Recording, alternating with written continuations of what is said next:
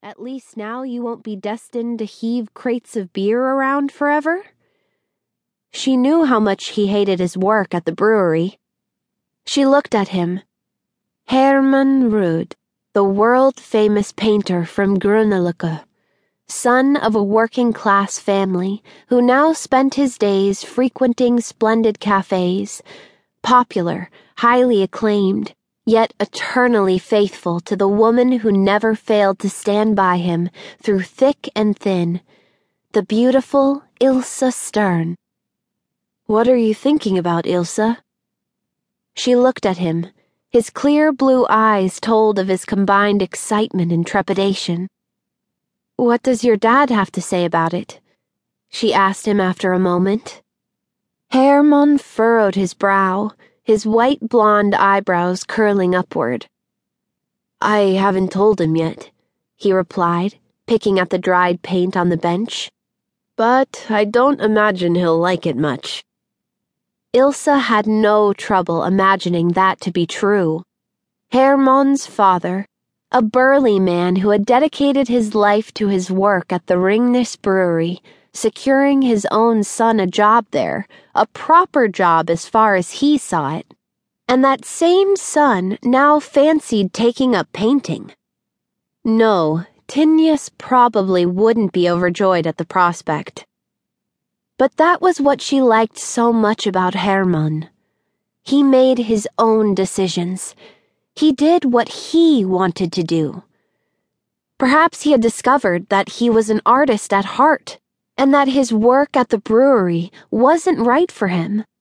Maybe this had been a long held dream of his without him ever uttering a word about it to anyone. And so he went for it all the same, because he wanted to. Good luck, she said as she caught sight of her mother's hands waving from the open bedroom window. It was something that had sneaked up on her that summer. Something that she hadn't been prepared for, but now there it was. It had latched on like an insect savoring sweet, fresh blood. Love. Everything that she had read about it, everything that she had readied herself for, all she had imagined, and yet here it was. Would it really appear here? In a backyard in Grünerløkka? In a dark passageway that smelled of all the things that people threw out, in the same place where they used to catch rats and mice?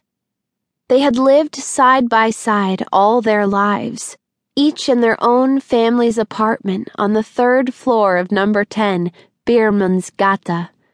Three steps separating the door of one apartment from the door of the other. They had been married beneath the lavender tree when she was five and he was seven. Dagny Larson from the first floor had presided over the ceremony. Do you take this woman to be your lawfully wedded wife? she had solemnly asked, giggling with the other children who stood in a circle around the couple. I do, Hermann had announced loud and clear. And then Dagny had told them that they had to kiss Everybody had to when they got married. How horrible. Ilse had been having such fun up until the part with the kissing. She had cast aside her dandelion bouquet and hidden in the building's basement. Hermann Rod, the hero. A hero who wasn't tall and olive skinned like they usually were in novels. Ilse said no when she meant yes, and yes when she meant no. Her palms were prone to sweating, and it was an effort simply to coordinate the movement of her arms and legs.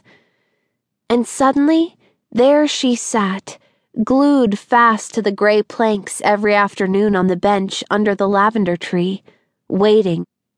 They were friends, oh yes, but at the same time, wasn't there something about his hands, his rough fingers, the way they stroked her arm?